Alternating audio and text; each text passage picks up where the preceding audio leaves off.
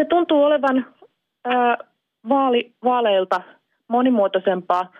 Ja kyllä se varmasti se kysymys vähän onkin nykyään se, vaikka tuossa sanoin, että, että perinteinen mainontakin varmasti pitää pintansa ja sillä on paikkansa, mutta ei se kysymys oikeastaan enää ole se, että pitääkö siellä somessa olla, vaan se on paremminkin se, että mitä siellä kannattaa tehdä.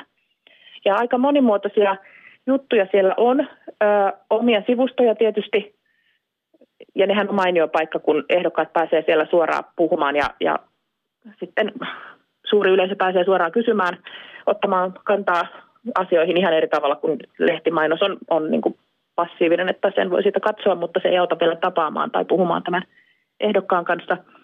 Mutta sitten paljon näkyy esimerkiksi erilaisia videoita, lyhyitä videoklippejä ehdokkaiden sivuilta löytyy. Ja se on heille samanlainen kanava, jossa muutamassa minuutissa voivat kertoa tärkeitä asioita voivat tehdä sen itse ja nauhoittaa sen ja leikata ihan sellaiseksi kuin haluavat, että siinä ei, ole niin kuin, ei tarvita välttämättä ketään muita toimijoita nykyteknologiahan mahdollistaa, että kuka tahansa voi kännykkäkameralla tällaisia tehdä. Että se on mun mielestä nyt semmoinen näissä vaaleissa selvästi esiin noussut juttu. Niitä en muista, että olisi aikaisemmin näin paljon näkynyt. Yksi. Ja sitten jos puhutaan eduskuntavaaleista vielä, niin viime vaalien jälkeen nähän Twitter on aika voimakkaasti kasvanut Suomessa ylipäätään, että se on nyt semmoinen, mitä, mitä selvästi käytetään.